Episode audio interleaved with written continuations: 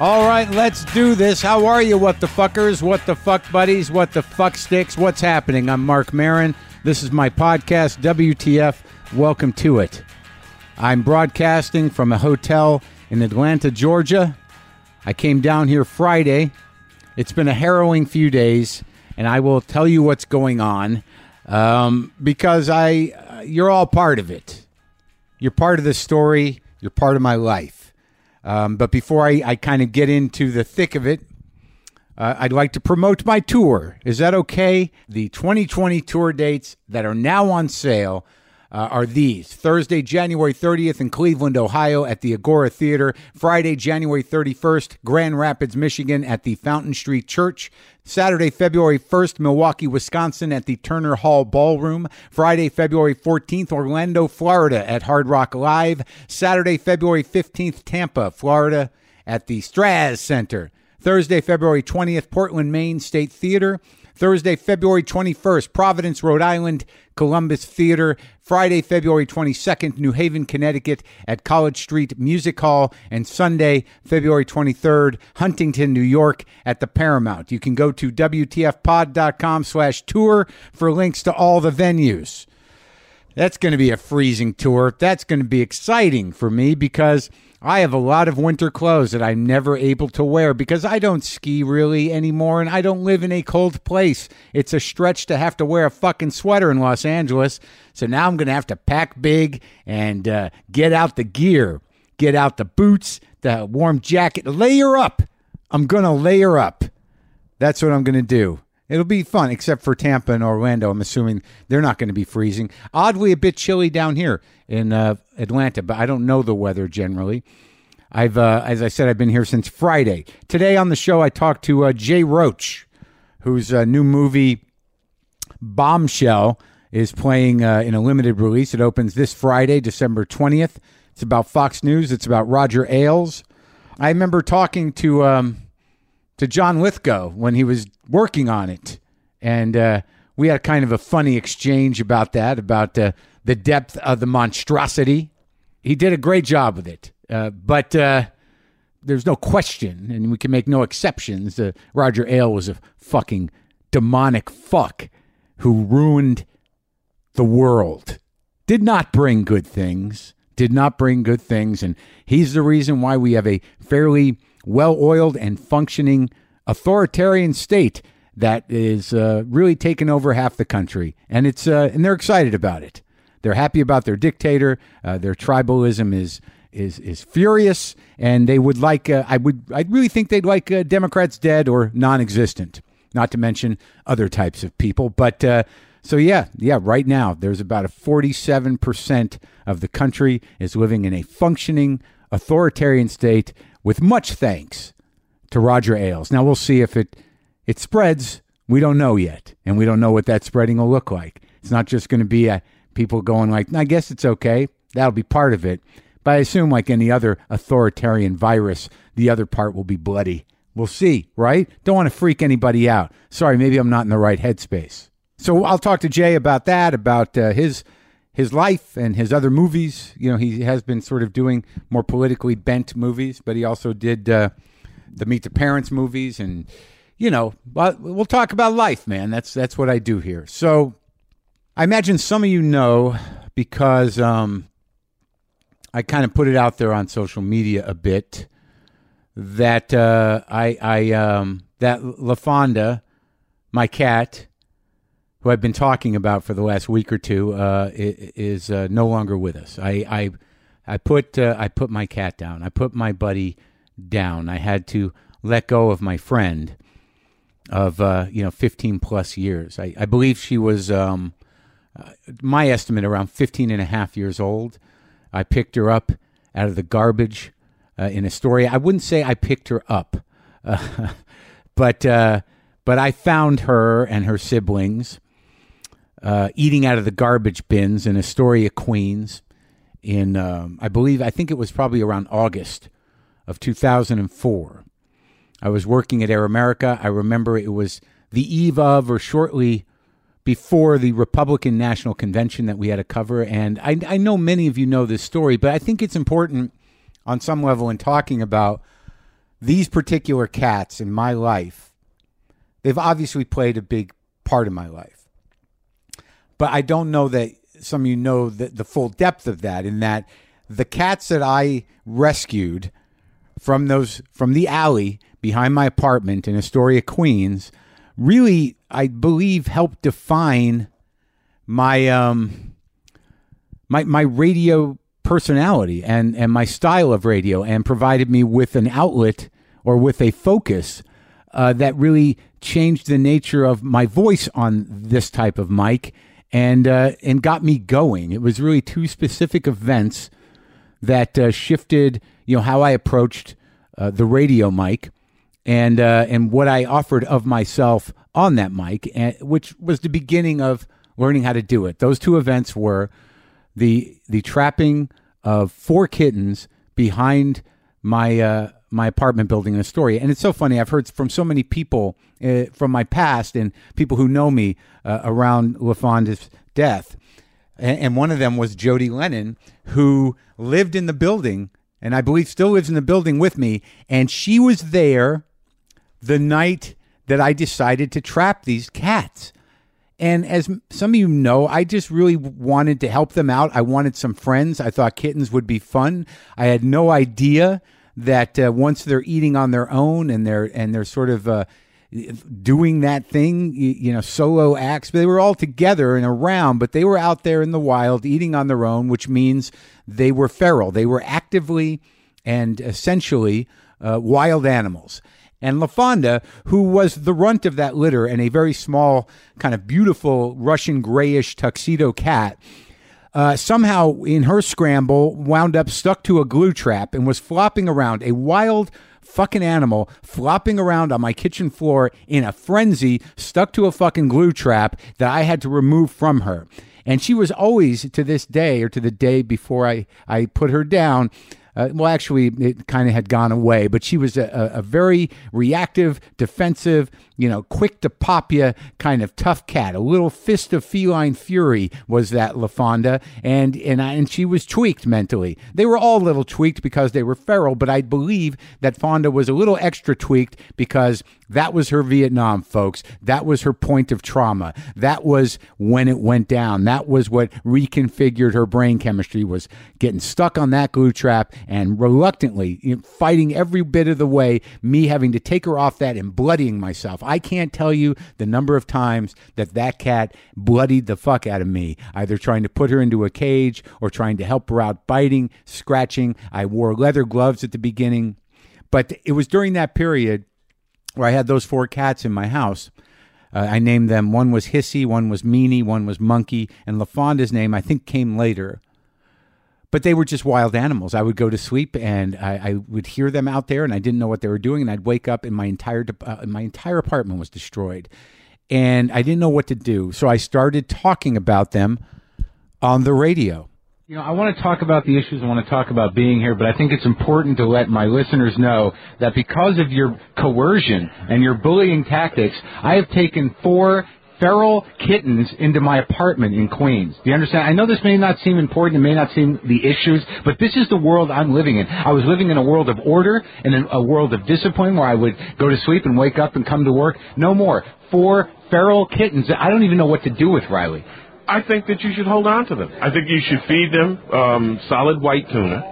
And that they'll like me? And they'll like you. They will love you. Uh, remember now, they're feral. They have uh, seen nothing but abuse since the day they opened their eyes. Yeah. So now you've taken them in they're going to be a little skittish at first. I don't think they they were abused. They were living out there in the wilderness behind my uh, apartment with their mother. And I swear to God, this one orange cat, literally, I let it out of the box. I trapped them. I, I made a box. I cut a hole in it. I put food in it. I trapped four of them. There's apparently one more kitten out there. I've got to get the mother into a, a cage and get her neutered. That's the ultimate project.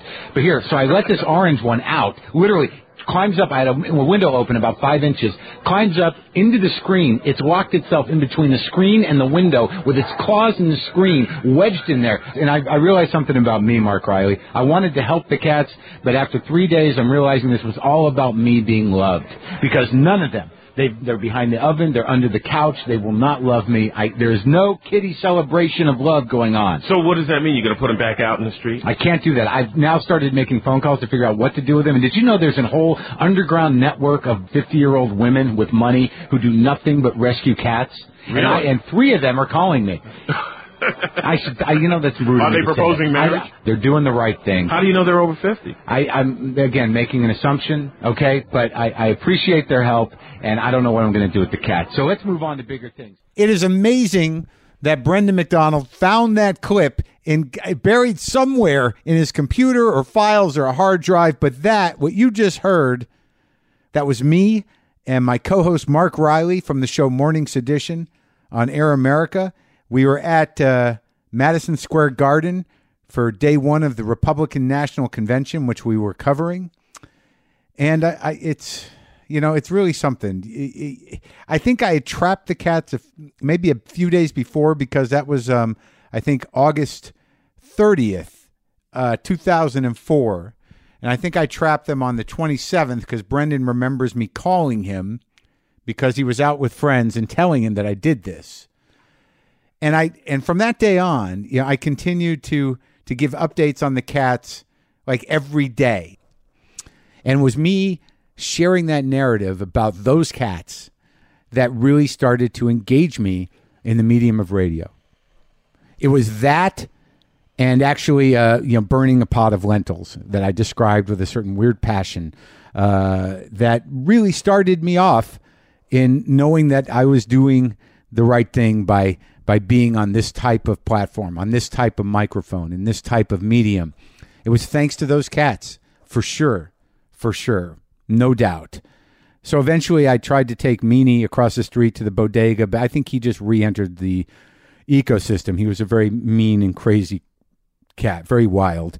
Uh, Hissy was a black tuxedo long hair that actually I found a home for. I don't know if that cat is still alive. And I took Monkey and LaFonda uh, back to LA with me. And Monkey even made a trip back to New York with me once when I was back there again for work for a long period of time. But LaFonda, the one trip to to LA was enough. And I write a big piece about that in Attempting Normal. I, I've had a lot of memories with this cat. These cats at my old house were once indoor outdoor cats. Fonda did a lot of traveling, used to hang out a few doors down, dodged coyotes somehow, uh, always came when I called them. Uh, there was just a lot of uh, a lot of people I've come in and out of my life, a lot of women I've been with in the in the past or relationships I've had have known this cat, have had relationships with this cat. Uh, when I told Jody, when Jody heard um, uh, that I that I had to put her down. Uh, she said, "So sorry to hear about LaFonda. What a life you gave that kitty." And I said, "Thanks, Jody. You were there when I trapped her with the shoe boxes." And she said, "Totally. You you extended her life by at least fourteen point five years." And she said, "Extra hugs for Monkey and me." But uh, everybody, you, you know, I, there was a I had a roommate at the house that was very close to LaFonda my friend Stosh, who some of you might remember from the beginning of the podcast, who used to live at the house with me and help me out during the early years. She was very close to LaFonda, and I told her, and I hadn't talked to her in, in years, and, and we sort of reconnected, and we're going to have coffee. But it was very difficult. I'd never done it before, and I and I was really dead set on not missing it in in a weird way. Uh, I remember I had a cat named Butch that was a gift to me by my uh, second wife Mishna um, you know, who had a heart problem, a congenital heart problem, and and she died when I was in New York, and I missed that. I missed burying her. You know, Mishna buried her with uh, Ernie, the handyman, out in back of the old house. As some of you know, Boomer disappeared uh, many years ago. What a great great cat Boomer was. Deaf black cat got eaten by the coyotes, and um, Scaredy cat. Uh, know, the other stray was hit by a car out in front of my house. But uh, I just didn't. I was, you know, Monkey and LaFonda are, are my my old friends. You know, it's been over 15 years, and as you know, you know, Fonda was um got sick. You know, about a month or so ago, she just her health took a sharp turn. She lost a lot of weight, and I took her to the vet, and the vet, uh, you know, told me that she had a bladder infection, but her kidney numbers were horrible. They were all in the red, and she was sort of on her way. And I said, Well, what do we do? He said, Well, you know, she's not. I don't think it's time, but you know, this is not good. And you can give her subcutaneous fluids and, you know, do what you can to make her comfortable, but it's not good. And, and but you know, when you hear that as as an owner of a cat, you you're like, well, maybe she could just level off. I mean, I always knew she probably had bad kidneys. She drank an awful lot of water. And you, you know, that had been going on for a while. I noticed that she had been losing a little weight, but but he, he was like, just, you know, do what you can. You, you know, sometimes you can get another year out of them. You don't know. But the doc said, you know, look, if she starts throwing up or she starts getting diarrhea, that, then that's the time, you know. And and then I was like, I still wasn't clear, you know, because I, I, you know, some people say, well, as long as she can, you know, accept love or give love, or you know, if she's conscious, you know, if she doesn't seem to be in pain, you know, why not keep her around? I thought, well, okay, she's getting a little loopy, she's old and got this kidney sickness, but maybe this is just who she is now. She lost most of her strength, most of her will you know, but you hold on, you know, because she was still sleeping with me, and you know we could touch her still, and uh, and she still seemed to like it, but she was very weak and losing energy, and and then like people, a couple of people said, you'll know, you'll know when it's time because she'll tell you, and I didn't really know what that meant, and and sure enough, like Thursday, you know, she just. Um, she just didn't stop really stopped eating you know and uh and, and threw up a little bit. And, but she was acting b- bizarre you know she was drinking an awful lot of water like she couldn't get enough water. And then she tried to you know she started to try to get in the toilet and she was acting weird and she tried to get in the bathtub and she shit in the shower and and she was just crying and howling all the time. And and she was doing weird shit, shit like trying it was almost like you know when you're sick and you're just trying to make yourself feel better you're looking for something that'll make you feel better. It felt like that just howling all the time. And she wouldn't eat and she wouldn't drink. And it was you know and and and I guess that's that what I what I thought she was telling me. I thought she was telling me. Know I was going to have the euthanasia at home stuff and but I'm like fuck it. I'm just I'm taking her to the vet because I want to know what's up. You know she's howling all the time. She's in pain. She's not eating. She's not drinking. She threw up and you know. But I knew what was going on. Her kidneys were gone you know and, and but I didn't want to accept it.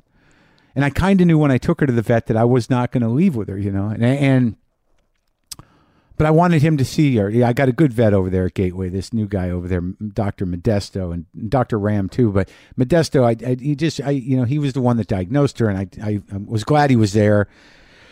And I put her in the cage. She didn't fight at all. She was just limp, you know, and so fragile and so light. There was nothing to her, you, you know. And I, and I, was sort of like I was just waking out of this haze of trying to save her and really knowing in my heart that there, there was no saving her, you know. So I brought her in and he weighed her and she lost weight. She was like five pounds. And, um, and I said, Should we do a kidney test? Maybe she's got the UTI again or the bladder infection. He's like, I don't know. And he looked in her eyes and they were sunken. He said her, his, she had anemia, her gums were white. And I told him what was going on. And I said I was doing the the uh, the subcutaneous three days a week, and, and he's like, how can she be this dehydrated if you're giving her that much? And he conferred with the other doctors, and he just said, I think it's time. And I'm like, seriously, really? But I kind of knew, you know, I knew, I knew that it was, and I said, okay, okay. And he goes, well, you, you know, do you need a few minutes? I'm like, okay. You know, and Lynn came, and I, we were there, and like, you, you know, I, t- I took some time. I talked to the cat. I apologized to the cat and uh, you know, I, I, said, you know, this is the right thing. You know, I know, you know, some of you are like, it's a fucking cat, it's a fucking cat, but you know, this cat and I, you know, it's whatever, man. It's just, it was, you know, had a lot of things with it, a lot of memories with this cat. It was, you know, and and and I knew it was the right thing to do. And he came back in. I said, he said, you don't have to. You want us? To, you want to be here? Do you? And I'm like, yes, yes. This is what I'm doing. You know, I want to be here. I want to like. I don't want her to feel abandoned or f- more freaked out than she already is. And he said, okay, we'll put a catheter on her and we'll come back in. So they did that and they came back in. And I was holding her, you know, like she was laying on the table and they had the catheter in. And the doc, it took him a long time to get the medicine because they have one guy in the back handing out medicine, I guess. And he's got these two syringes. And I was just holding my cat you know, and Lynn was kind of holding me, but I, I was holding the cat and, um, you know, and I was just saying, it's, it's okay. It's okay. I'm sorry. I love you, you know, and, and, and I was concerned that, you know, the, the tears wouldn't come, you know, and, and they uh they definitely did. And he put the um the first one is a tranquilizer and it just shut her down, you know, just right really very quickly. And I go, she she's out. Why are her eyes open? Is she she's just sleeping? What's happening? You know, and I was kind of panicking and crying and telling the cat it's okay. And then I and, and I go, we'll do the other one. Let's just do it. You know, let's just do it. And he did it, and it was very quick and very painless. And he just you know put this stethoscope stethoscope on her and said she's gone. And I just was kind of crying and you know petting the cat, and she was gone. She was gone. And uh, you know that was that. So we hung out with her for a few minutes, and I you know I told them I wanted the ashes, and you know, and they took her away and that was that, you know, and uh, and I was, you know, I was the guy, you know, I was the crying man leaving the the vet's office, you know, with an empty carrier, you know. That was me. And I I tell you, you know, some people feel guilty and or that they waited too long. I I just feel like it was the right thing to do at the right time at the right moment. I was glad I could do it for her, and uh, I was glad to be there for it. It was it was terrible and beautiful. You know, it was it was really you know it really fucked it, it fucked me up. But I I just uh, you know she was at peace. You know you know I was at peace because at some point you know both of your quality of life you know the cats and yours are deteriorating when you're desperately trying to keep them alive and she didn't suffer too much. Whatever the discomfort was, it was the beginning of it, and the doc thinks that her kidneys just went, and that was the end of it. So you know, R.I.P. LaFonda, and I was happy to be there, and uh, and uh, you know, I, and she had a good life. So that's that. And I thank all you for being supportive and for all the outreach and for the recommendations of how to handle this and you know how to do a home uh, euthanasia and what to do and you know different approaches to the kidney thing. Thanks for all of your input. So Jay Roach, good guy, he's made some funny movies, but uh, this bombshell movie is something. Uh, it really is, and and some amazing acting, and it's an amazing story. And there's a scene in there where I think you know with uh, Margot Robbie and John Lithgow, if you really wonder how abusive power affects somebody, affects a woman in a situation where there's not even sexual contact, there's a scene in this movie that will will hammer that point into you, and it's it's really something else. And the movie's good. And this is me talking to Jay Roach back in the uh, house.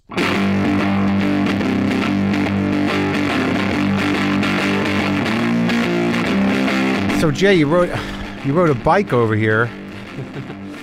How long you how long you ridden a bike? I've been riding motorcycles since I was a kid. Uh, Really? I don't know if you. Your dad oh, let you? He did, but only on the dirt. Uh, I Dirt lived in. bike. I grew up in Albuquerque. I know. I mean, I, I, I did. I ran into you, and you tell me that. Yeah, when, and I remember I was listening to you and Mike Judge oh yeah. Talk about your youth, and I was like, "Wait a second, Yeah. that- it's uh, that's my youth." Like I was amazed how many similarities. Just the How much are you older than me? How old are you? I'm 62. So I'm 56. Yeah, you were there. You were uh, went to Highland, right? I went to Highland, graduated in 81. Yeah, I graduated in 75 from El Dorado. Yeah. so you remember, man? Oh, the whole thing, just the Yeah. cruising around, nowhere to go, doing- McDonald's. doing, donuts out in the dirt, and and, and I, my my thing was the motorcycle. I just had a dirt bike, and I just was it, it was in my garage being taken apart more than it was being ridden. Oh, but, yeah? uh, but I I would get out on that bike, and my dad wouldn't let me ride in the street, so. I got a street bike finally when I went away to college, and, and I haven't stopped. I did stop when I had kids, and I kind of parked it for quite a while, and then Out of uh, fear or what? Out of my wife's uh, the look on my wife's face every time I would Yeah. come back. She's like she wanted you. you know, like Yeah. what, what are you doing? You Yeah. uh, you're too, way too old, and you're you know you should be responsible. You have a family now. And that's coming from an old rocker. Yeah, exactly. You know Yeah, what's your wife's name again? Susanna Hoffs from the Bangles. The. Bangles. Yeah. They didn't get as fucked up as the Go Go's, though, did they?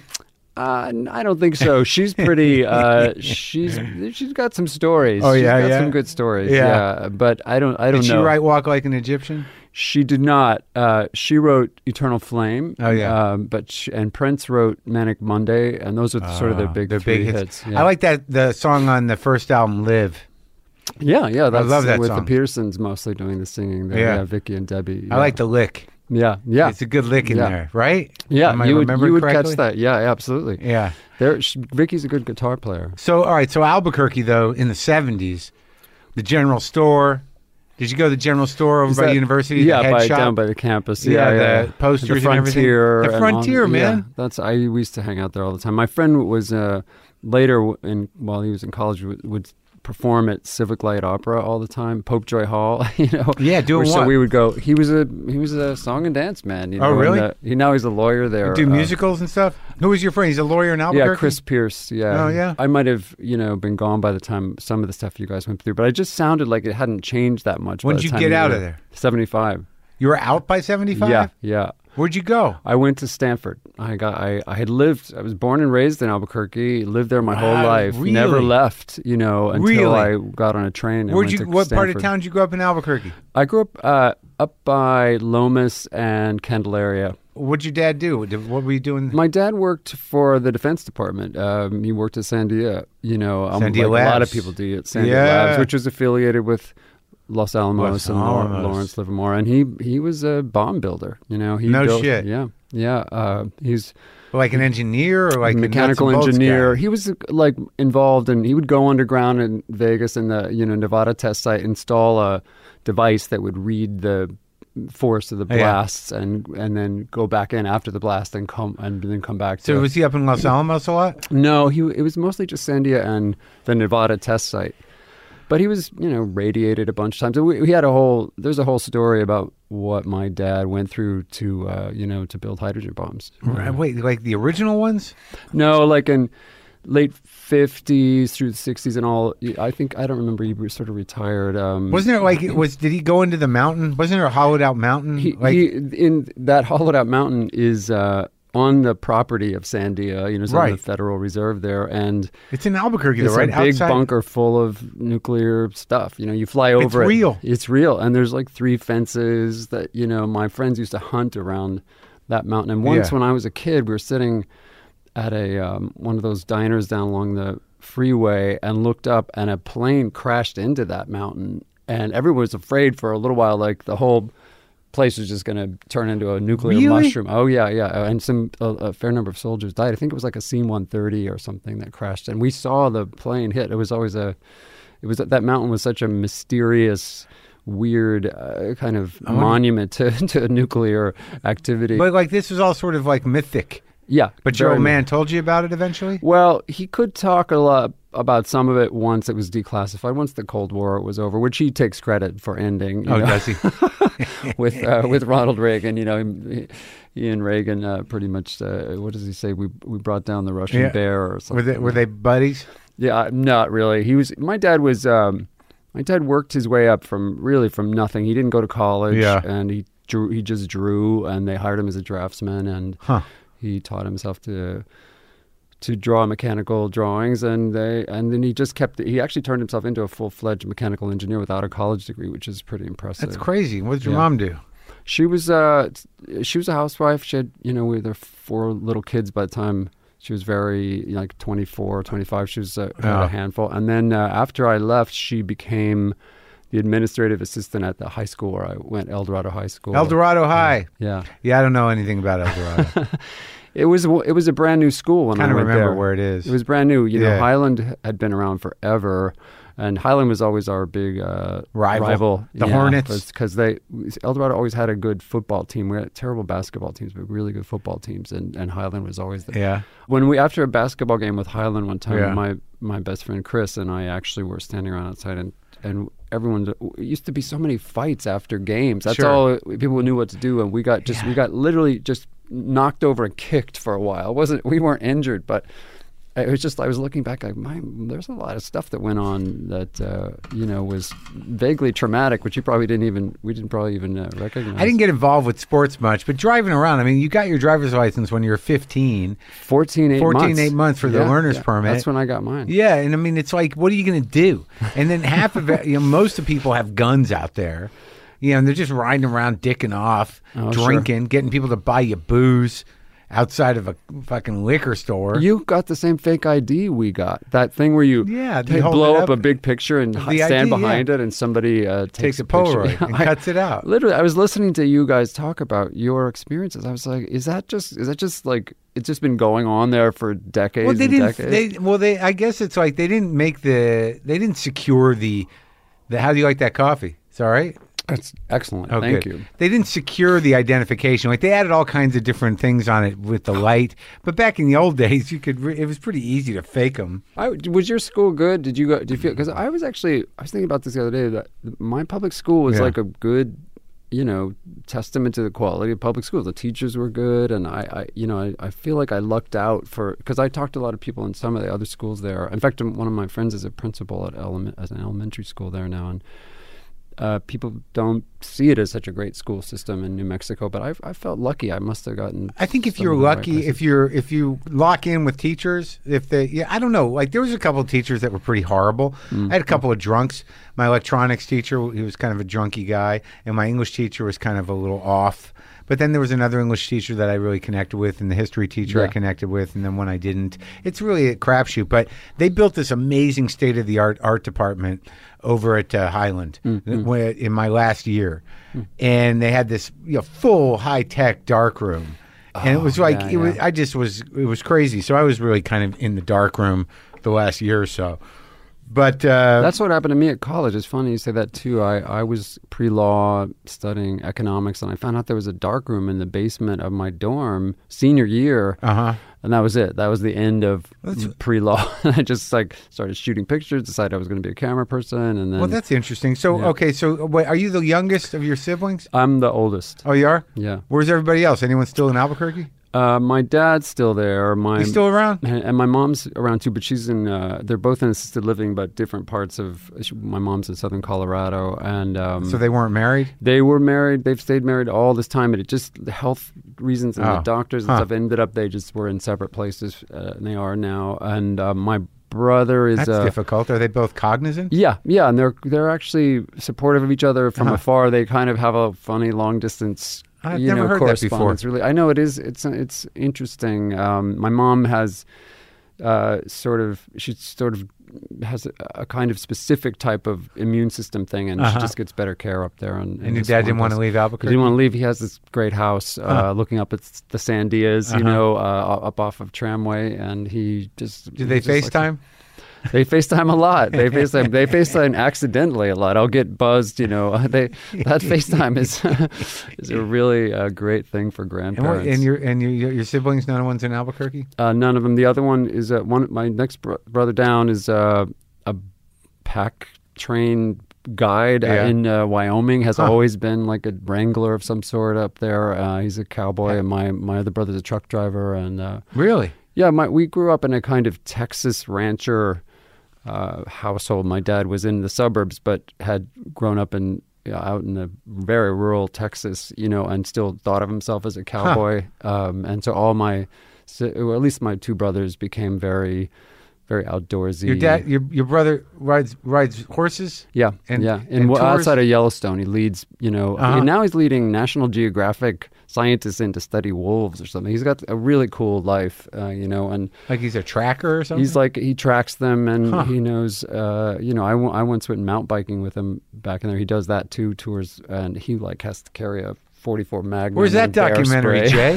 yeah, that's what I Where's the should doc be about on. your brother? Yeah, uh, he's great. He's amazing. Actually, And then the other one's a truck driver. Truck And driver. then there's another one. my sister is, uh, you know, uh, she just moved to Southern Colorado to be closer to my mom, but she's been a paralegal and Ah. real estate lady. She's done a bunch of different things. It's crazy, and you're a film director.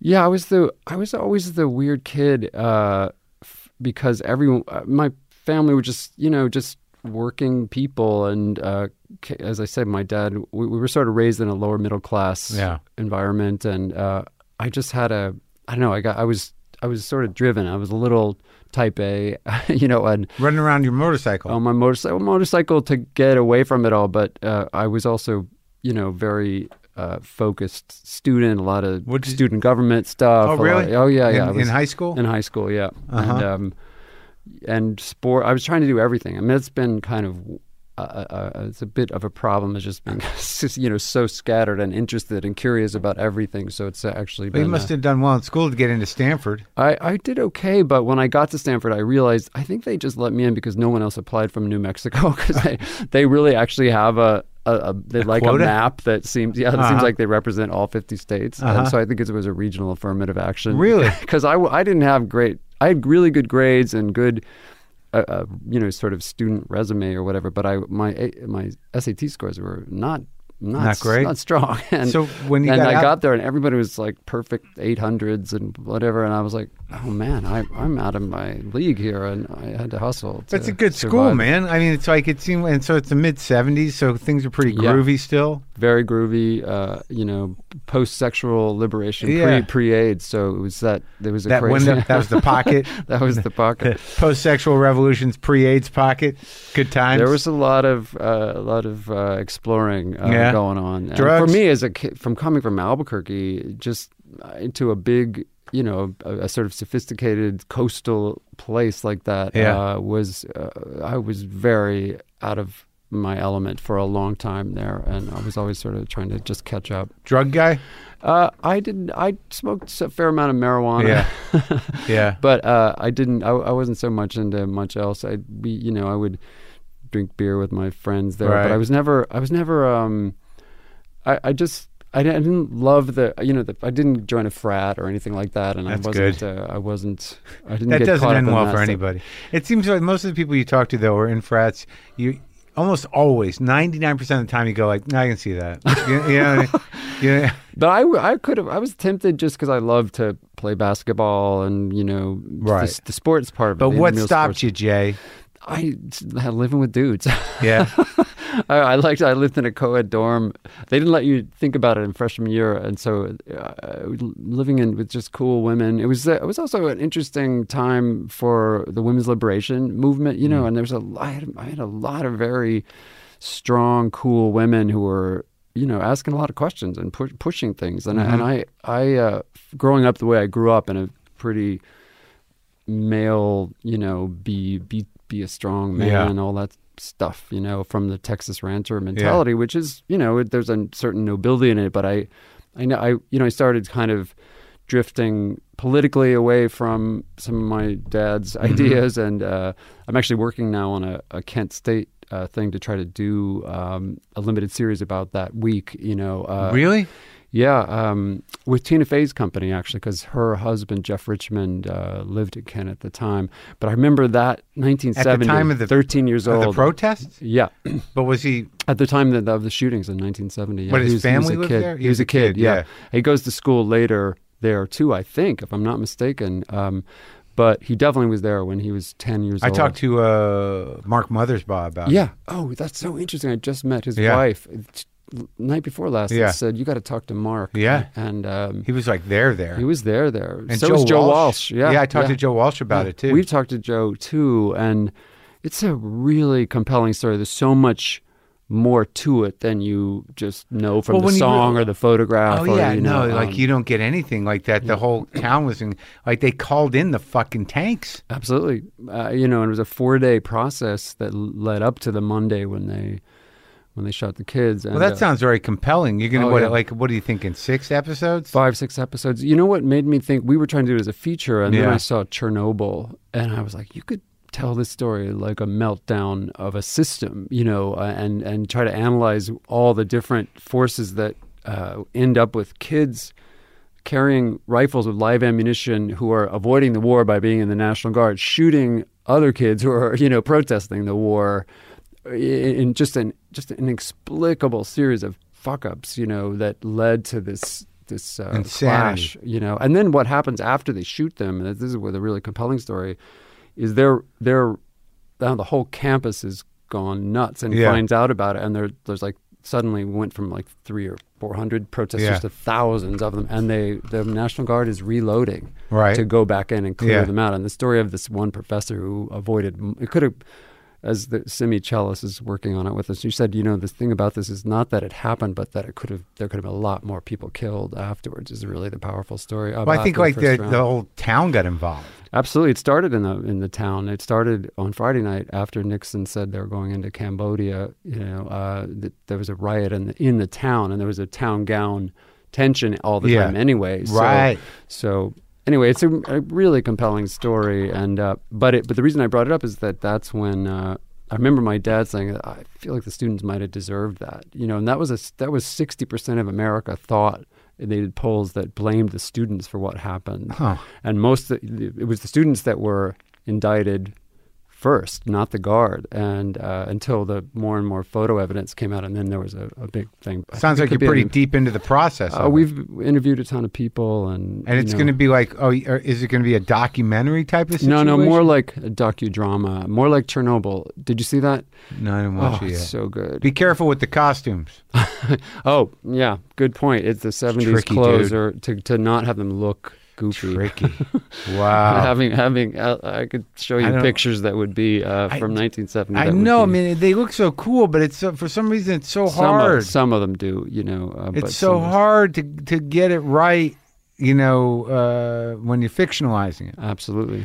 So how do you get? uh, You know, you started Stanford in pre-law, and like when? How, I mean, you know, you direct big movies. I mean, i- and I, it seemed like you kind of come out of nowhere in a way.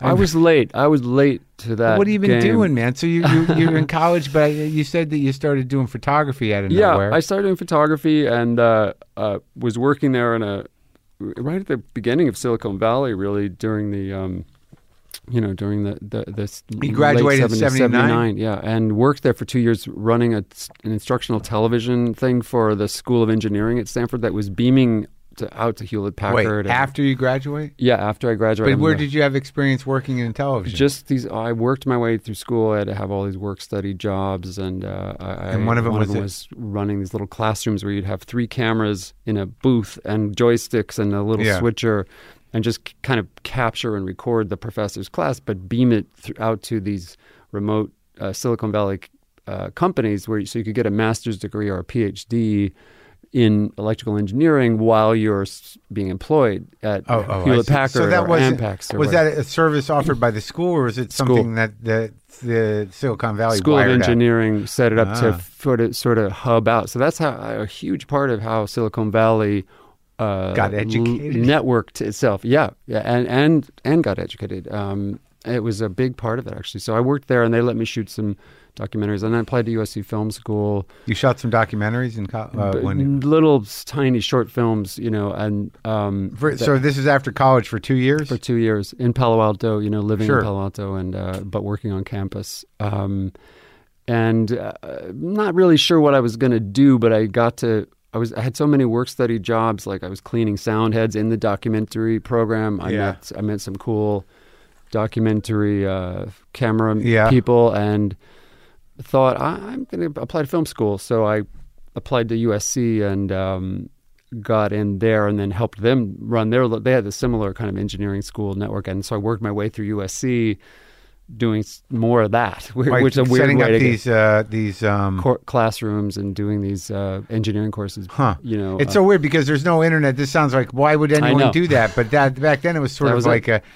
an amazing thing. I would imagine. Yeah, it was like a one-way FaceTime actually, because you could see the professor, but you could then there was two-way audio, so you could punch, push a button and get right into the classroom with a question. So Oh, you'd always hear the off-campus people calling. Wild. And this is your beginning.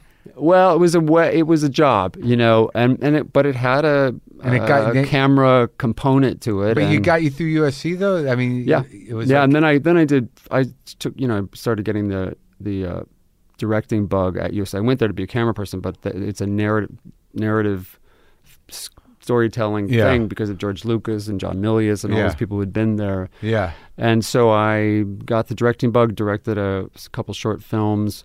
It's a three-year program. It was an interesting five years of my life because I couldn't I couldn't afford to keep going. But I so I'd stop out, go back, stop out, and then I didn't really get to direct for ten more years after that. What the fuck were you doing, Jay? I was sh- shooting documentaries actually, and f- being a writing assistant and being an, uh, Where an at? all around town and teaching. I taught I taught cinematography at SC for seven years Where? part time at cinema at at at, S, at USC. You taught cinematography. They hired me right out of school to teach, which was just How did know, that happen? Were you that good? I was a TA for a long time, and I took over for a pro- professor who, you know, needed some help. And I, you know, I liked, I liked shooting and t- and showing other people how to shoot. You know, and it was a, it would, that was a great prep for directing because I would ask the students to set up a, a little scenario and Yeah. build a, a couple walls of sets and light them and shoot them and, and just edit in camera every Uh-huh. night every Wednesday night you know they would come into the little studio there and uh, and it actually helped me think more about how to shoot and edit by talking about it to kids and um, And who? What were some of your first jobs in show business? I got I was a writing assistant um, for a lot of that time Where? through a, uh, a company called Trilogy Entertainment that Mm. um, so they made Blown Away and Robin Hood Prince of Thieves and kind of mainstream Uh-huh. actiony stuff and they started letting me write scenes. I wrote the story for Blown Away, the bomb squad thing with Jeff Bridges and uh, I wrote a a pilot for a sci-fi show that was terrible ultimately sadly but it had some promise at the time called Uh-huh. Space Rangers yeah. and uh, and I started just getting permission to keep writing more and more, and I actually turned myself into a writer. And then uh, I did some weird art films, including one film about the psychology of evil with Adolf Hitler as the the weird stylized. I was watching Jojo Rabbit the other Yeah. night; it's such a good film. It is good. And uh, I was thinking back on this time, and I, I was doing a ton of research on, you know, the rise of Nazism, weirdly, and uh, and I around this time I met Mike Myers, and he is a history nut, and we started talking about that, and then he sent me. We also started talking about Monty Python. He Yeah. sends me that script, and that's when I finally got to start um, Austin Powers, and that's when I finally got to start directing. what were these docs though? So I, I shot uh, documentaries that were I, I would shoot like industrial documentaries Uh-huh. and even actually some for the Air Force. I shot like footage of F-16s and A-10s and I would just get any job I could get. I was just a working person. I was not. I, I was always just. I lived in one room in a seven-room house with six other people. You know, I was, I was like a grad student for t- fifteen years Uh-huh. basically until Yeah. I met Mike, and uh, and got to do Austin Powers. So I had a weird, very weird eclectic. So what was that training. like? I mean, but like you just you just so you had all this stuff you did, and but you know when you meet with Mike, how'd you meet Mike? We started talking about we are he had a guitar that my it was a signature Rickenbacker Susanna Hoffs guitar. he walked up to Susanna, got to know her. She and uh, his wife at the time, uh, Robin Ruzan, got to be friends, and Mike and I just started talking about history and And you were just this guy I'm that just like this guy, literally just who does guy. these weird little jobs, kind of in the show business. no promise whatsoever. It's a pretty amazing story because he um, he we talked so much about and you're already things. married, Mm, Uh, yeah, had been just married for a couple years, um, and so uh, she loved you even though you didn't look like you were going anywhere. Oh, I was. We met on a blind date. I was uh, a guy had a old VW bus that would catch on fire about every third time Wow, I drove it, and I man. a, and I she just she had said I'm just I she dated a lot of actors and you know musicians and uh, somehow she said to the guy who was actually working with me on Space Rangers, "Do you know anybody?" And he'd worked with her, and so he he put us together, and I, I literally thought it was a prank. Like I just Was she already she a big was, star? Oh, she was huge. She the Bangles had already had um, you know all their That biggest one record? hits. Yeah, two was, records. This was in '91. They were biggest in the mid '80s. You know. uh, yeah. so um, yeah, so we we uh, sh- she sort of helped get me together with Mike Myers, and um, he Yeah. got me to write up some notes about the the, the script and after that said we helped me look for directors and I was combing through other people's directing reels Uh-huh. and I found a guy I liked and said oh you should go with this guy this is after Wayne's World uh Axe and Murder, Wayne's World 2 was after all those films. Yeah. And he was sort of looking for someone that he could sort of just collaborate a little more closely Right. with that instead of just someone who would just kind of direct him and push him around. But you didn't have any. You couldn't really show him any real directing Nothing- experience. Nothing. In fact, he- when I when he took me into New Line Cinema, and you know Suzanne Todd, the producers that I had known Yeah. since, since film school, also were very involved in this. And they, he and and my wife and the Todd sisters had put me up for the job without telling me and said we wa- Mike thinks this guy would do it based on this 12 page Yeah. notes document I wrote that had some a lot of jokes in it and Yeah. and uh, so I sat with the studio people because I said, I said, here's the guy. He said, well, I put you up for it. I said, what are you talking about? I don't have any background. And that's what the studio guy said. He said, who are you? We're not going to just hire Mike's buddy. You're not funny. You don't have any, you haven't directed anything. And I said, Mr. Shaye, Mr. Bob Shaye at the Yeah. time, I said, I totally get that. But will you take a look at this storyboard sequence? And I had worked out this whole thing with the fembots um, Yeah. that hadn't been in the original script, you know, and and it was really funny. It was, Right. I must say, it was a great thing. And I got a storyboard artist, that, and I, I was acting it all out. Yeah. And Mike kind of helped me perform it with him, and they hired me to do it. And they actually didn't right away. Mike had to say. They finally said, "We're not going to hire this guy," and you, and he said, "I tell you what, don't call me anymore unless you hire this guy." And they were sending him like big time directors. This just- Mike? This is Mike. He And went to bat for you? he went to bat for me, and it took a few more weeks. And he called me. He had, he had just jumped into the swimming pool with his dogs. You could hear with all his clothes on. His wife told me the story, and he called me, and I could hear this crazy racket in the background, dark, splashing and barking. And, Yeah. And he said, "You got the job. You got the job." And he, it was, you know, uh, and he, so him plus the Todd sisters. I have to credit them too because they really helped too. But Mike freaking fought like a crazy person, and at the time with not the most power in the world, you know, the those the first film, the first Wayne's World was huge. Yeah. And the, the, but he was.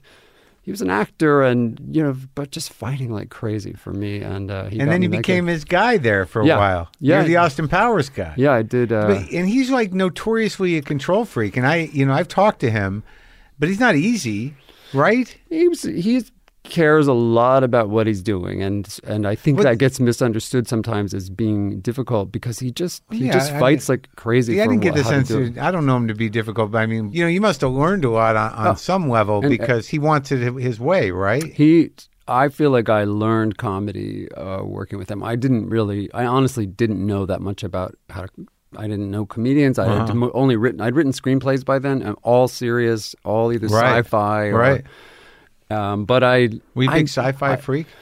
not not a freak, but I was, you know, I read Dune and all the Heinlein stuff and Yeah. all that. You know, I I but I wrote in science fiction. Huh. Um, I got to do some sci-fi adaptations for like Bruce Willis and uh, and so, but just mean? there just What- wasn't. You a- adapt for Bruce uh, Willis? uh, I did nothing that got made. A, a, a weird book called um, Ambient, Uh-huh. and uh, I adapted it for Bruce. It was about a post-apocalyptic world, Manhattan that's been flooded, and you can only um, get to the different skyscrapers, which are now like castles, through bridges across the tops of them. And Uh-huh. Bruce plays a played a would would have played a bodyguard.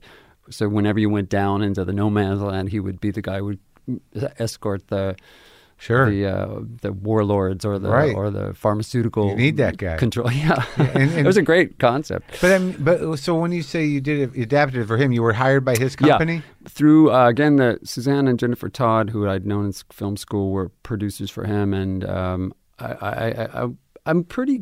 I like telling stories, so I would go in and do this tap Yeah. dance of pitching something, and I could often convince people I'm pretty. You know, gung ho about those kinds of stories when it's something I really loved, and he he said, "Okay, I'll try it." And he really liked the script, but it never. It was it was expensive, and and uh, I never really. I don't think I nailed the third act, Uh-huh. know, so I never got to make it. But um, but that's how you know that's the kind of stuff I had been doing right before I met Mike, and no no comedy in it whatsoever. And so getting, I really learned.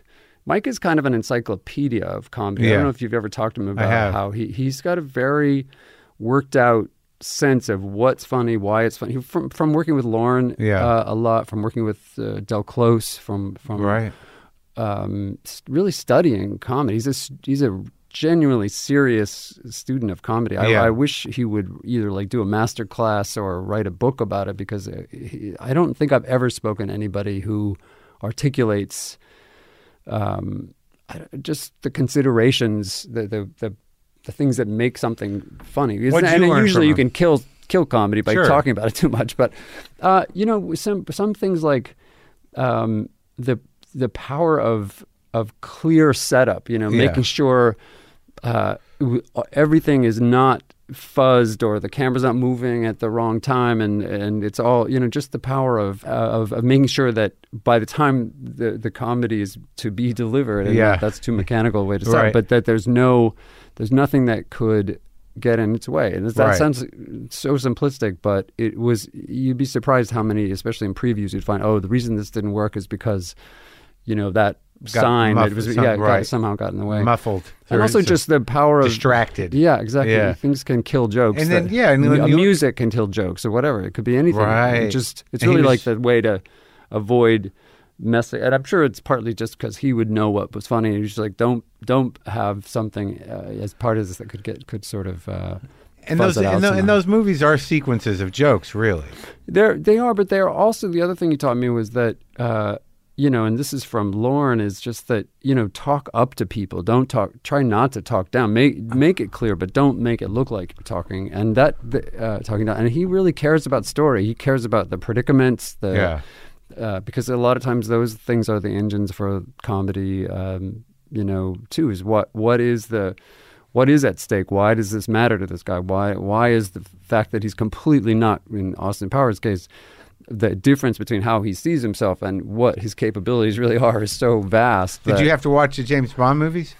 I did, but I, I actually was a forced for him, I, I, or at least my influence, I think, was more to try to not parody as much as go for the style of pop art movies Right. and old Italian heist movies Right. and. Uh, um, we The camp. the tenth victim, you know, things, Yeah. yeah, not not the, yeah, to, to not, but to go for that style could be funny because Yeah. it's, I guess that is camp, you know, to Yeah. push it a little bit, that Right. that, that can be, Sure.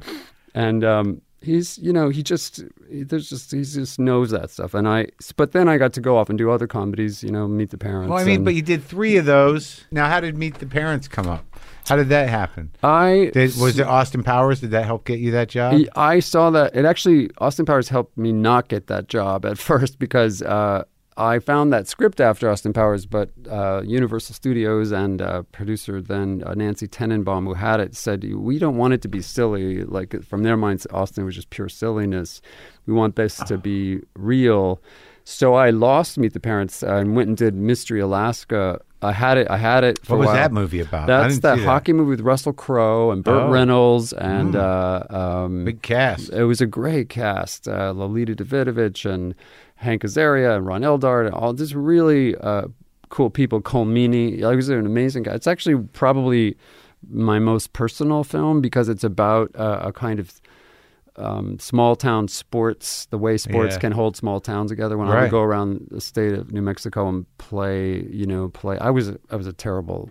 I was like the bench warmer on in my football team, but I, I would we would go to those towns and uh, and experience the life of the town wrapped around a football game. So very much like a Friday Night Night Yeah, Lights thing. right. And then I saw that when I started doing the research for the hockey thing, that's how in Canada, you know, the, the soul of the town is, can be often the hockey rink. Right. So that's the essence of it is a, a, a challenge to that. Anyway, it's a crazy, you know, cast, amazing experience with Russell Crowe and Burt Reynolds. I think it's I thought it was pretty funny. It got bumped because Beloved, Oprah Winfrey's movie was. Uh, wanted the date we had, and by getting bumped, a year, we were previewing really well. In we terms of a release date, yeah, and so people, um, it got lost. it got lost. No and it came out a year later, and nobody saw it. so I didn't That was a good. It was a good experience to have a, a nice. Exp- How all know. that? I don't understand how you guys fucking shoulder that shit. Where you, and obviously that's a pretty high level example of it, where you put all this time in, Yeah. and you know you make this amazing thing, and because of really forces out of your control, but nonetheless executive decisions, just uh, uh, you know they they sideline you, Yeah, and literally it, uh, it disappears. yeah. The It- movie, and someone would have to go out of their way, maybe because we just talked about it in that cast, to try to find Mi- Mystery Alaska on, on iTunes, which is Yeah. probably there. oh yeah, it's there. Yeah. You know, and it's Hockey players find it. That's that's because there's not many great. but there's so many hockey fans for them. projects like that, and people that put years into things. Yeah, it's happened to me a couple times where you were surprised something you work on a long time just kind of. But but I've, How do you know, handle that shit? In that case, I just got busy on uh, the next Austin Powers. I went right into the the. But doesn't the anyone go, "What the fuck happened, Jay"? Oh yeah, they're they're coming at me, and I'm coming at the studios. But you you know at that time I had zero power, and uh, I, you got I Russell Crowe calling you. What uh, happened, man? he- Russell Crowe was probably calling the studio more than he could. Yeah, he, yeah. he knew he had more clout than Right. I did at that point. Sure. point. Um, that was after um, uh, L.A. Confidential, but before Gladiator. But he still was already pretty influential. How was Burt Reynolds? Nice guy. He was a great guy, but he was in a really interesting place where he had um, gotten the Golden Globe for Boogie Nights. Right.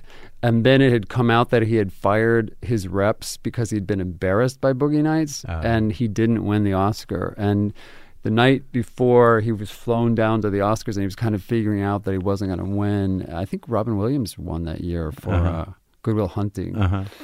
we were shooting on the out on the ice at like 30 below and he was oh he got so he got very cranky and he yelled at the at the line producer and th- then and like a pretty pretty rough Yeah. bit of uh, verbal abuse and then he felt so bad about it and it was all because he was I think he just you know he'd had he was he, this was a comeback for him this is Yeah. a huge deal Boogie Nights right and And he didn't realize he it. didn't realize it Yeah.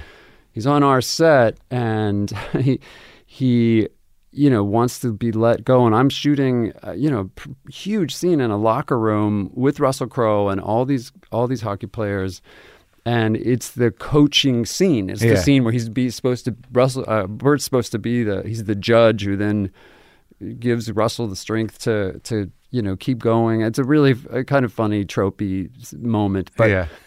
he gets so out- bent out of shape and i actually step between them. I think i feel like it might get violent.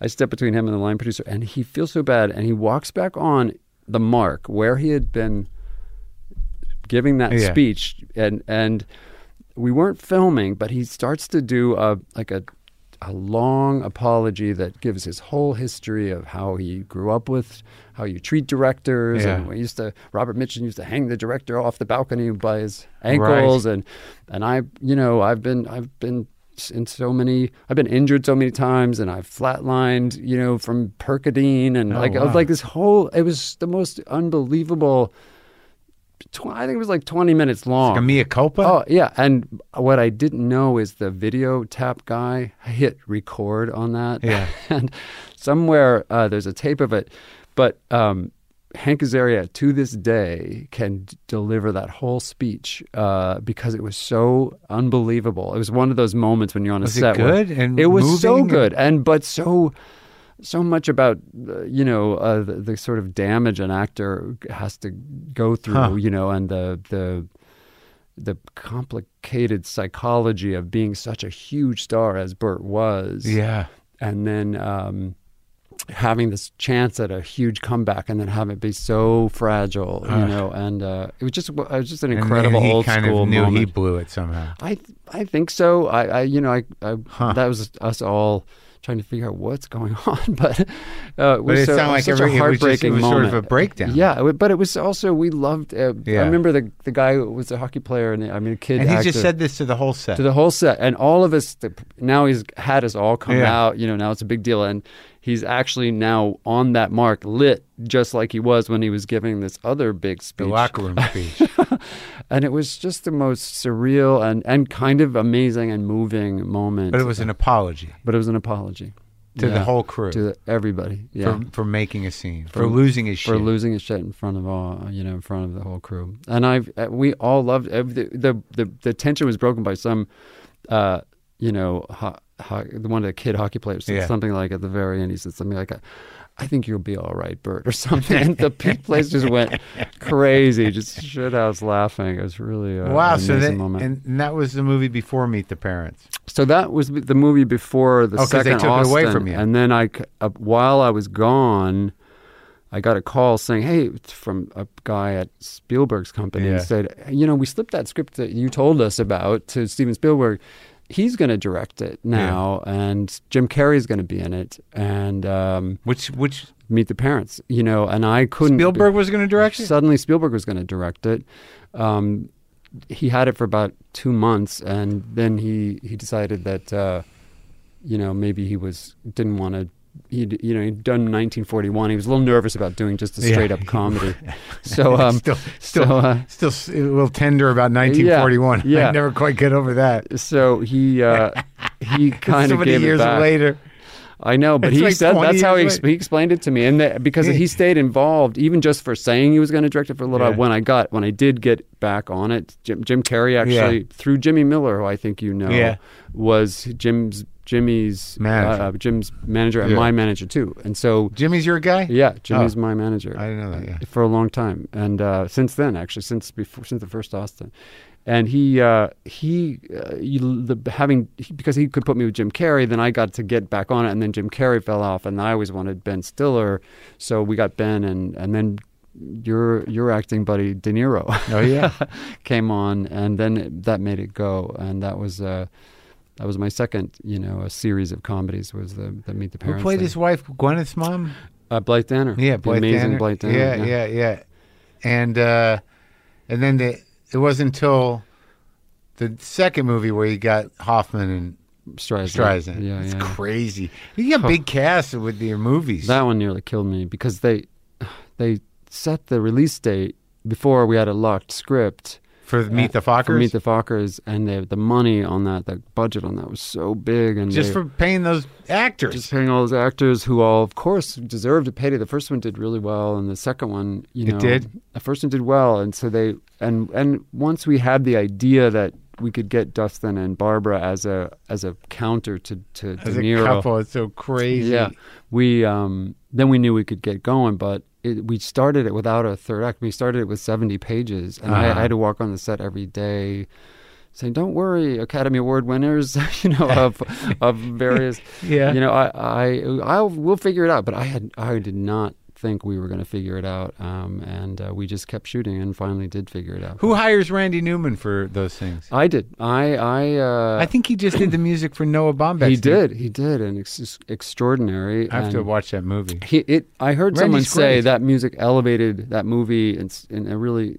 and it does i mean i, I like the story anyway but it, the music really is a big part of it if you watch meet the parents and you see how uh, great that the kind of um, just normal, almost sitcom plot and really good acting and Meet the Parents. I'm really proud of the the acting and the Yeah. story, but it's you know it has a it works at a level, and then add Randy Newman's uh, these beautiful choral arrangements and the, this kind of whenever Ben Stiller screws up these I always say the angels would sing because he's he's so doomed he's like completely uh, engineering his own you know humiliation and that's when the that's when this great Randy Newman music would kick in and suddenly make Now- it seem uh, Now, when know. you when you work with him, do you give Randy notes, or you just let him have a pass on his own? How does that work? So Randy works a really specific way. He um he he I first he just came and watched the film and was laughing really hard. I, that was the, I didn't think he I was like really he he might actually do this and uh he liked it and then he yeah he just said when you're finished let me know and he didn't a lot of composers now will be working with you along the way and mocking things up. I just delivered the film. He, uh, we talked a little bit. Of, we did a spotting session. We we did a lot of temps. We we actually do a pretty great soundtrack with other people's music. Uh huh. And he said "Y- I- y- a lot of composers don't like that because then it seems to steer them. Feel, They feel steered in, by the that we're trying to impose Yeah. this vibe. And some composers are asked to knock off whatever you've used in the temps. And he actually said, "No, I I I'd like to hear it." And then he heard all, the music we'd put in. Some of it was Tommy Newman stuff. Some of it was, you know, His other. brother? no, his. Uh, I think he's his cousin Tommy Newman. I can't remember the direct. He's a composer. There's a whole right? family of the I Newmans know, are yeah. whole, all Yeah. and David Newman and Alfred And Newman. father. yeah, it was Alfred. Yeah. Or the uncle. I, I I actually lost track of their family tree, but the fact that his father was a tough guy is what he loved about this movie was the De Niro, you know, hard ass thing that Uh-huh. didn't, that Stiller has to, and and also Stiller, you know, typically, uh, I mean, him playing himself as a as a kind of bullshit artist and a guy who's trying to, you Yeah. know, just wiggle way through, and Right. when he's with this girl, is out of his league and blah blah blah. But he. Randy took it really seriously, and and you just give it to you just give him the film. He saw the temp. He says, "I love it. I'm not going to do anything like that," and which is awesome. Like the music. Like the had. music we had. Yeah. And he took it away, and he just sits at a piano. He called me one day uh, I'll never forget. He called and started playing this this melody for the song that became the the Fool in Love, which actually got nominated for an Academy Award. Yeah. And he's just playing it on the phone. I'm like, Sue, listen, this is Randy Newman's playing this song on the phone to me right now. And uh, in the end credits, Susanna, my wife, and Yeah. Randy sing a duet in French of Oh, this song. wow. Uh, and they ended up doing it together on the Academy Awards as well. Oh, that's sweet. It's really cool. Yeah. Um, but he elevated it in every way, and the movie just seemed smarter for that Randy. music. Yeah. He's the best. I love Oh, that guy. He's the best. I, I I got to I want to do a musical with him. I pitched him a musical recently, a political, a big political musical, and I haven't gotten back to. To Well, his last record was kind of a political all, musical. you know, all his yeah, the Putin song Sure. and Oh, yeah, yeah, yeah, yeah, yeah. and uh, great. Those that, what's the other record he did that had a great nations of Europe? yeah, no, I love him. I, I got to watch this new uh, Noah movie. I haven't watched it yet. It's I've good. Kind of, It's really good. There's a lot of up. good films out now. It's uh, it's crazy. Yeah. So, like, you do like dinner with schmucks. I, I don't remember. I don't think I saw it. I'm sorry. Yeah, no, that was another one of those films that not a lot of people saw, so you wouldn't be alone. I'm not sure why. I'm not sure either. It, it was a great cast. Uh, Steve Carell and Paul Rudd and Zach Galifianakis was really funny, and it, it tested.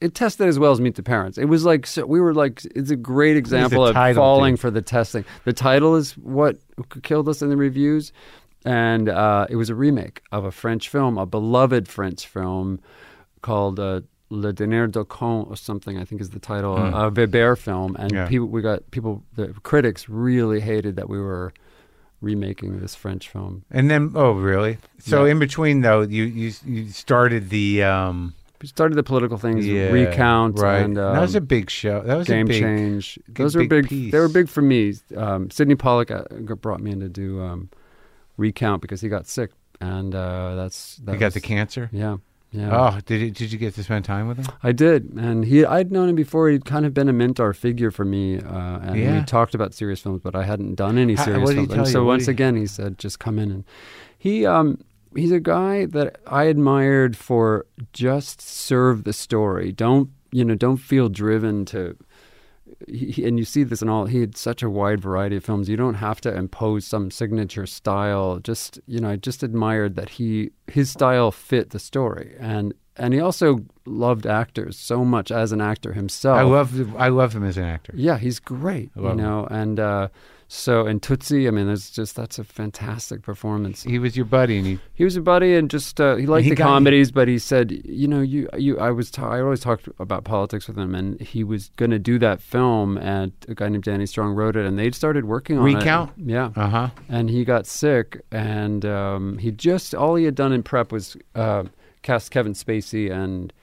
Uh, you know, picked a That's a big show. Was that HBO? yeah, Yeah, it was Yeah. a big big and, thing. And I, I just, I, I, he told me, listen, I've got some weird news. I'm fighting this disease, and I think I can beat it, but I need you to take it over. And I was like, no kidding. all right. So I, um, I did, and he, he died the day after it opened uh, on HBO, the day after it came out on HBO. Um, but he, ha- he watched cuts and gave me some interesting, you know, feedback all along the way. He was amazing. He was, uh, yeah, And then, but you also did a political comedy around the same time. I did the campaign uh, uh, a couple years after with Will Ferrell and Zach Galifianakis. Uh-huh. Um, uh, I think I remember seeing that. Yeah. And it was goofy. It was goofy, fun. Yeah. goofy, but you know, uh, it was Will. It was just great Will stuff. And Yeah. Will Ferrell, so and Zach was really funny too. So um, Well, those are funny people. And then, and then you did Game Change. yeah, and bo- the and Sarah both those- Palin movie. Yeah, Yeah, I'm, and she's Julianne Moore. Come on, man. I know, I know. It's a great movie, and and one both the Game Change and Recount won a, a bunch of Emmys, Yeah, yeah. so they're well received. So now you're sort of in. That's your wheelhouse, and then you do Trumbo. Now, what happened with Trumbo?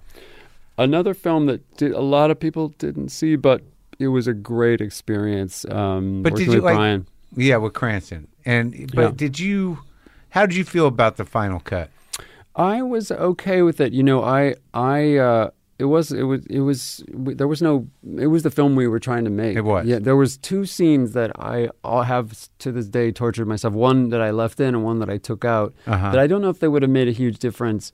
One I took out was this great scene with Hedda Hopper. Um, uh, where she sees a soldier, uh, you know, um, where you know, with um, a one-armed guy, and Uh-huh. and uh, um, you start to understand why she was such a right wing nut, you know, Right. because she was so military, you know, soldier driven. And then uh, the other one was one with with Trumbo uh, teaching his daughter about communism, which I left in. I cut out the the one armed soldier one, and I left in the. Uh, then I think I now in retrospect I might have flipped those. Like it was two scenes that just dog you for you know for a long time. And how you- many people did you talk to that knew Trumbo? I his daughters were Yeah. the were the the main people I talked to. The, there wasn't really anybody else. And just as you, didn't- I mean, as as just a director, you know, what are you looking for when you when you ask? Because like I mean, it's on the page, right? You had this. Yeah, was the script is there, but uh, for example, they told us a story. John McNamara wrote it. They told uh, John and I the story about once Trumbo started writing under other names. He had a pretty organized racket where he would uh, uh, go and pitch his his take on a story to get work. Sometimes original, but sometimes he would pitch to to be a script doctor. But he couldn't be working because he was blacklisted, Yeah. and so he, he would uh, he would you know, use somebody else's name and and wrote Roman Holiday and The Brave One, but huge, big, Yeah. award-winning films. And then he would also, to help his other writer friends, offer to rewrite anything they screwed up. You know, if he would get, he would say, "You pay this guy just something to get him by." And, if, and I guarantee the the results will be good. It may not be a, tr- as good as something I would write because he was the most highly paid screenwriter of his time. He said, "But I'll I promise you, I'll vouch for them and I'll back them up and rewrite it for you if they don't come through. And Yeah. So he had his daughters handling that whole. Mar- he became a market for uh, kind of um, I don't know what you would call it, like a, a go-between from between the blacklisted writers and all the Oh, studios. yeah. The daughters told us all about that. And it wasn't in the script. And it was really high pressure and high stakes, and there was always Huh. they, he had supposedly like six different phones, and the daughters would pick them up under different names. Wow, it's crazy. And uh, the details of that, that's the kind of stuff you, I always push. The writers are always a little afraid to go and speak to the real people because it blows whatever concept or structure they oh yeah, and then they and but then also you know then you then they're going to be bothering you. yeah, and they're going to be. You have to get approval if you Yeah. you know and. But I, it's always been worth it. Uh, it just, you know, just on this film we just did Bombshell uh, to talk to the women at Fox. You know, we we were. It would never has been as good as as we it turned out. Well, whatever you think of it, what you know, and also would- all of them talked. So, they talked to us when they weren't supposed to. You know, but they that was what the movie was about. that's what the movie's about. Yeah, I thought it was great. I thought, Oh, and, thanks, and, man. and it had good pace to it, and I and I didn't know the whole story, Mm-hmm. and it's got powerhouse actors in it. Yeah, they're. they're So, like, how did that story come together for you? How were you attached from the beginning to this? The, the it's basically the fall of Roger Ailes, and the you know, Yeah. but uh, unfortunately, it didn't shut the studio, Fox, uh, the network it did, down. but yeah. But it was a big shift in culture It was over a big there. shift. Um, it was, uh, you know, it's, it takes place in a year uh, from 2015, summer 2015 to summer 2016. It starts with Megyn Kelly taking on Trump in the primaries. Recent history. Yeah, real Yeah. recent, and uh, uh, pointing out all the horrible things he said about women, and it goes through to when Gretchen Carlson, who's been recording all this abuse for that whole year, ends up getting fired and then sues him, and then it's a Megyn Gretchen overlap because it's not until Megyn Kelly steps up that they're able to to take down Roger and talk the Murdochs into into firing him. But along the way, there's a lot of very is- interesting twists and turns. And Yeah. what I what I what I liked about it was just that you you don't you think you might know something about what the people at Fox are like, what those women might be like, and what everything we found out was like. Oh, there's so much more to what get got presented in the press and what how they portray themselves. And part of it came from interviewing a lot of real people to try to get the essence of what went down. And um, we charles randolph wrote it. He wrote the big short you know and it came to me through charlize. She had been offered it and wasn't Yeah. sure she was going to do it. Much like the mike myers thing she just sent it to me. I gave her some notes. How'd you know her?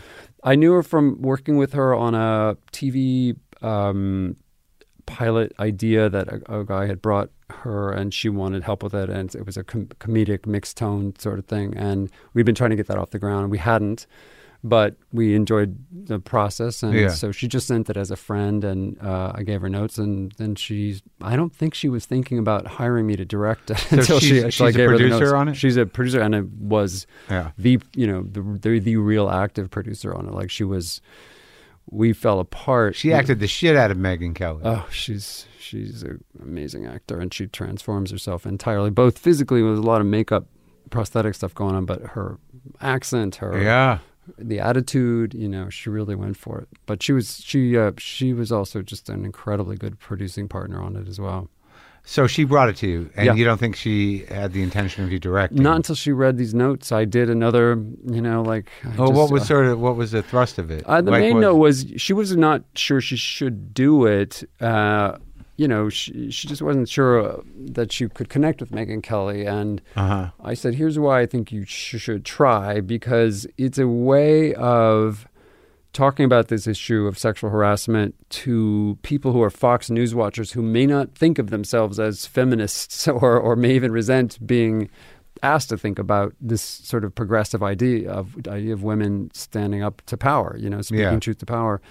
And I said that might be a way to I don't know, just connect this conversation across a, a much wider audience than people might have expected was possible, and maybe that's a way to uh, be a force for change, you know, Right. in some weird way, or at least be a, a, a bigger conversation, Right. And um, so that's how I pitched it to her, and she said, "That's that sounds pretty interesting. Um, would you direct it?" I honestly, I was totally stunned. I thought she might see me as a comedy person, but Yeah. I never thought she had seen me as a someone who could direct her in a drama.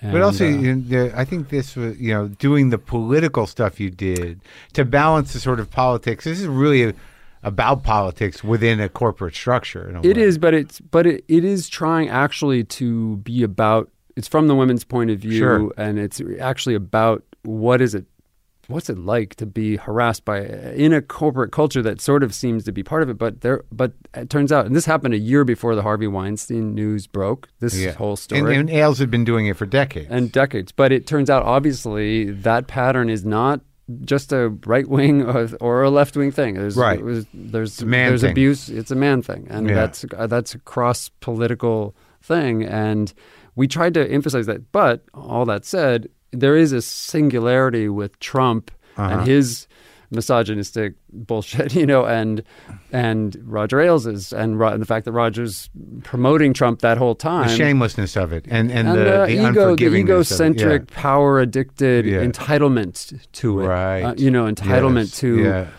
loyalty. And even in the film, we say in his mind, sometimes loyalty meant sexual favors, you know, but it's also entitled to bully people or uh, just be, you know, a sort of vaguely culty kind of person who wants to impose their worldview on and make you have to reflect back and they're that fucking worldview. liars.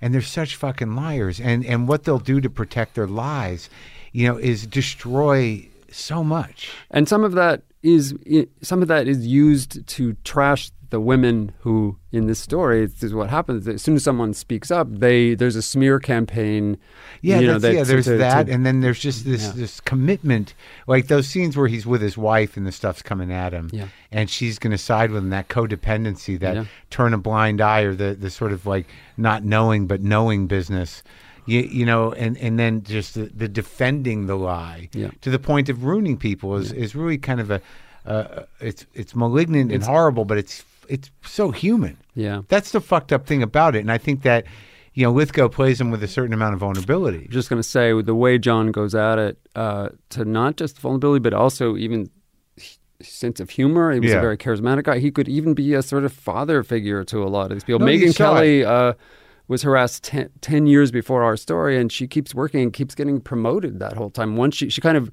gets out of his eye line and just stays away from him, and then he stops harassing her, and she stays and you know becomes a star under his guidance. But meanwhile, he's harassing other women. You know, Right, but there was uh, like that weird, interesting little part of the script where you get a quick sort of summation of his backstory and why Yeah. he, you know, it did kind of give him a human foundation. You know, as Yeah. much of a monster as he was, and as much you know that you wanted him to to, to get what he got. yeah. Yeah, there was an element of sort of like, well, he's a damaged fucking person. Well, and that's that's what we hoped would happen is that you would see that he's an actually much better villain because Yeah. he's so human, and because that's what we're all Yeah, surrounded by. These guys, you look at how many of these people rise to power and control a lot of our lives, you know, in politics or Uh-huh. anything, because they're so egocentric that they become super charismatic and fearless, like kind of entitled so much, shameless, and that we Yeah. we as a species, I guess, are attracted to these alpha male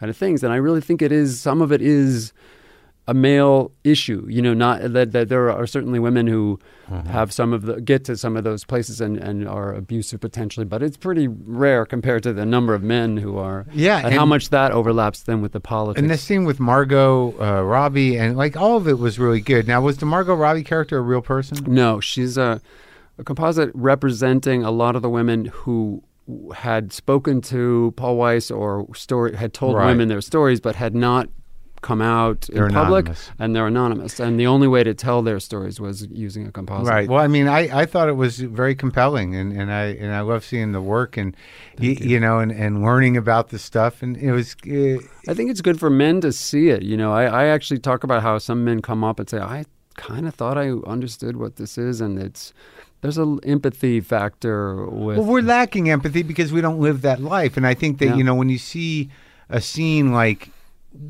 I think the scene that with Margot and John, you know, where he's you know interviewing her. yeah.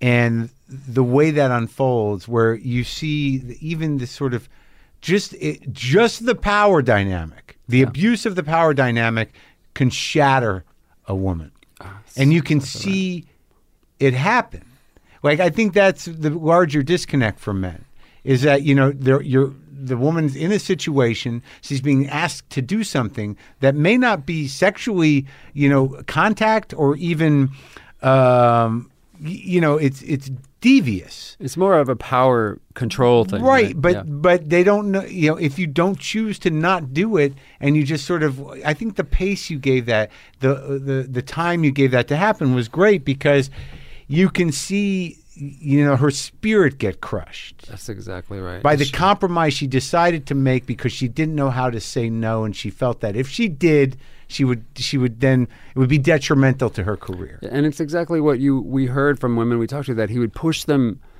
a little bit and a little bit more and a little bit more until they're over they've crossed a line they never thought they would cross and then you see it in her face. Oh man how did i i was just kind of he he, uh, he Yeah. would do this thing like make women they called it beware the spin he would make them stand Right, up and give them a right. spin and he'd check Yeah. out their wardrobe whatever and she thought that's what it was about and then it slowly gets worse and worse until it's so far and then it's like oh my god i've gotten to this position and now he has a secret you know he knows you'll keep because you won't she, she's not gonna she's not gonna want to talk about this now there's shame involved and he it's an incredibly weird creepy crafty manipulation to sort of groom someone into now being in his cult of and people not so much uh, not that uncommon within the the range of toxic masculinity I feel like it's surprisingly common, and it's you know our film is not going to. It's it, there's so much more to talk about in terms of how how widely um, problematic this really is. It's, Sure. it's it's uh, it's the tip of the iceberg. You know, this this is just one. This and this is interesting because it was a, a year before again before Harvey Weinstein. These women came out. Gretchen Carlson is pretty amazing for coming out with no no with no expectation of a public support system like that. Not that every woman's going to feel supported by the Me Too movement now, but back then, no chance of that, especially against such a powerful guy. In Yeah. fact, the opposite, the chance that everyone's just going to attack yeah. you. Yeah, a- and a powerful smear campaign Sure. hit squad that will come oh at you. yeah still Yeah. Yeah. Yeah, I mean, I, I was working on a bit about that, that how there's a toxic masculinity spectrum that I think most men are on, really, uh, where like it, you know that at the at the far end of it is like just basic insensitivity and and and lack of conscious respect, and that and then the other side of it is murder. You know, Well, I, I'm, I'm Right. It's not wrong. I mean, it, there's some. I've been reading a lot of literature in this in this field, and that's exactly right. That it's that it's that in sense of entitlement. There's nothing more dangerous than a a, a, a wounded ego of a person who felt they were entitled to the woman's attention, and hmm. men in this case, just you know, he was punishing women in a pretty severe way, but a lot. And now there's like a generalized, much way. a yeah. generalized sense of that with a certain contingencies. yeah, yeah, I think so. with the incel community or, or, these Yeah. younger people that you know sort of uh, kind of communally feel rejected by women and, and and use that to power their hatred. That is spot on. Uh, and and listen, we're we're men. We we I it, I always feel like I'm I'm I'm glad I'm talking about it, and it definitely has changed me going at it. But women know this stuff, you know, and we're we I'm, I'm I think uh, women that talk to us about our film are glad we're making it. But it's also like I, I'm always nervous about trying to explain any of that. I'm I can sort of uh, talk about my own position uh, Yeah. about this stuff. Well, I was my- a huge asshole. I don't think you were. I know I, I was I, I definitely was not sensitive enough to what women Uh, deal with and and uh, you know I was I definitely remember as a young person just I don't know just not just not getting what how how what we do how we behave uh, empathy- towards em- towards women it's an empathy deficit. yeah. Yeah, I think that's and, and particularly once it goes up the spectrum towards more narcissistic behavior, which is almost by definition uh, less And so, yeah, empathetic. and then you know, conscience yeah, at yeah, deficit. yeah, yeah, There's a big shift from the empathy deficit to the conscience. to, to pure evil. yeah, yeah, Right. exactly. But that's the narcissistic trip into the psychotic trip. yeah, man. So why why do you what is it? Because like you're making a lot of political films now, Mm-hmm. and and and they're they they are dealing with. Well, there's there's tribalism, but there's also like here's what fascinates me is that how can they be so detached from the actual like the the uh, the idea of democracy and tolerance and equality and all that stuff. And now it's just about like winning, and it's about like it's not about like I, it's sort of like do they know what m- most people want?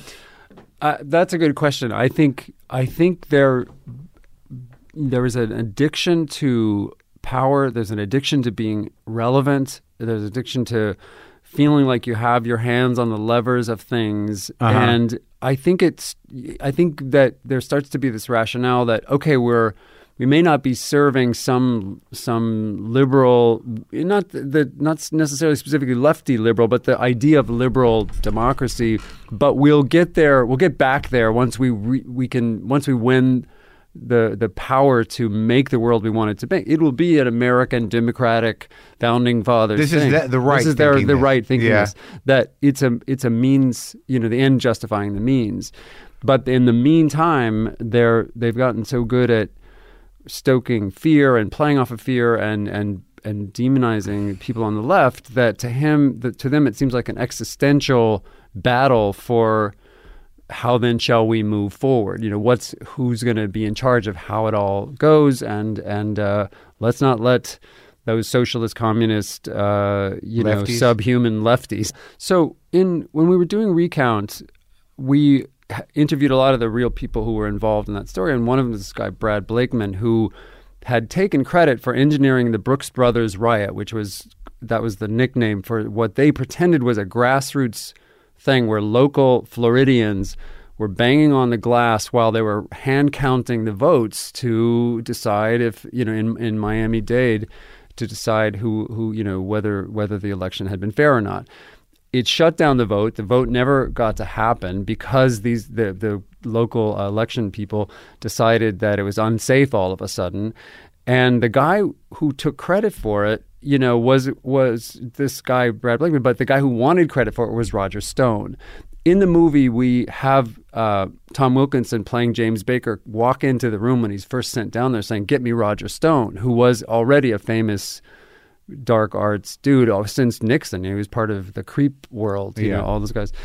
And when we talked to Roger later, and and we interviewed both, uh, I got to talk to Roger uh, Stone uh, a couple years ago. But but when we interviewed Blakeman, he said, we said, why do you want credit for this? This, this is like actual uh, unconstitutional behavior. These people are trying to get to the essence of, of of making this election feel like it has integrity. You're trying to diminish that. What's what's the upside of that? And he said, dude, we won. We, we like winning. And if we don't lie, cheat, and steal before the left does, because that's all the left does is lie, cheat, and steal, we'll lose. So they believe that. So they believe that. They believe they've taught themselves that they've demonized, you know, in their minds that this uh, this vast left wing conspiracy to subvert what they think is is American, uh, at least in these dark arts dudes' Yeah. minds.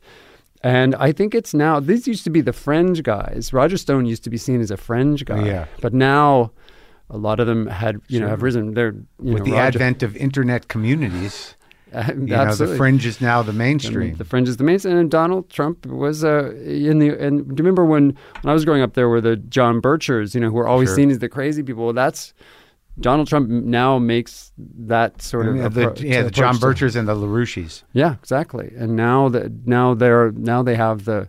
It's like it's like uh, Clockwork Orange, going back and finding out. Oh, now they're the policemen. Well, it's like it's dismantling the the they're, they they're sort of um, dismantling any real barometer of truth or fact. You know, through sort of uh, the persistence of, of conspiratorial thinking, and then kind of throwing in, throwing into question any sort of documentation of anything. And because the internet moves so quickly, and because so many people only take in you know a fraction of the facts, it's enough to mobilize brains. People are voluntarily are volunteering for a pretty good brain fucking that they're not going to recover from.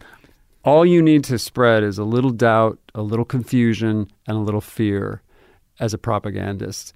That's if you really want to delegitimize anything, and it's it's so easy to do that. What's hard? Uh, there's a, actually even a quote in uh, in All the Way, the Bryan Cranston thing from a from an old congressman. The uh, that- LBJ thing. yeah, the LBJ thing that You it- directed know, that, right? Any jackass can kick a barn down, but it takes a carpenter to build one. You know, anybody can kick down the legitimacy of something. Yeah. But to to build it up takes years of you know statecraft and diplomacy and and commitment to the ideals that all are held together with just you know bits of of of faith in the system. They're not. They're often not stamped in stone anywhere. And once you start delegitimizing that, and it's pretty easy to do that. And that's I've been fascinated with the Roger Stones of the world, the sort of wandering dark samurai killers of institutions is the way I look at it. Um, and it's this is why I want to do Kent State because Kent State was the the result of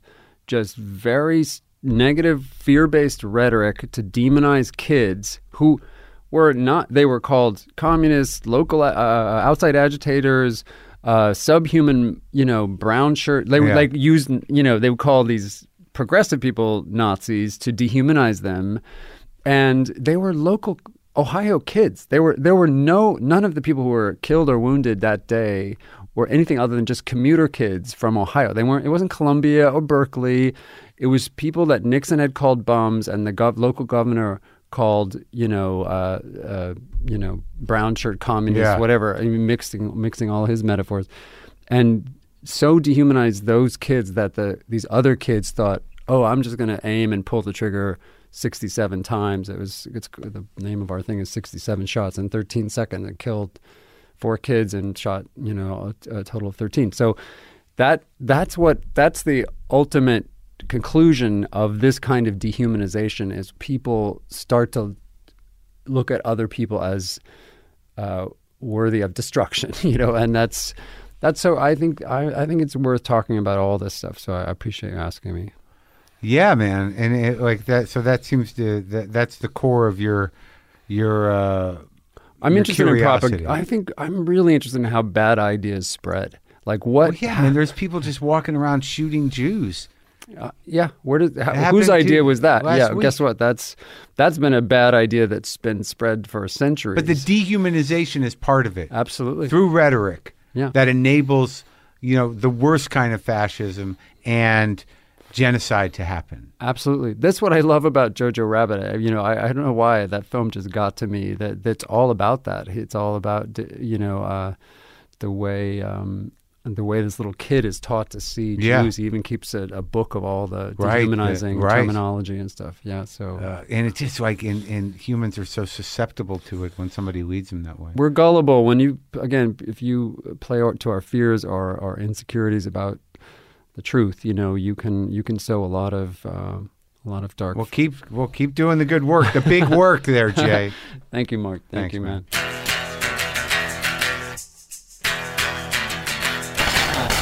Okay, folks, the movie is Bombshell. It was a nice conversation I had with that guy. He's a very decent man.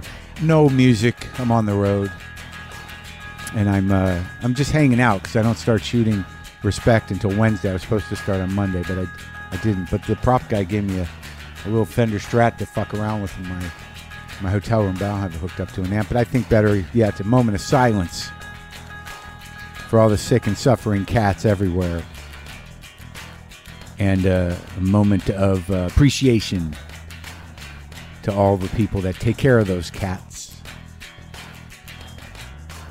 and uh, and also uh, a moment of reflection for people that have to, you know, follow through and um, do what's right to end a cat's suffering, and to people who lost cats, I say. La Fonda lives!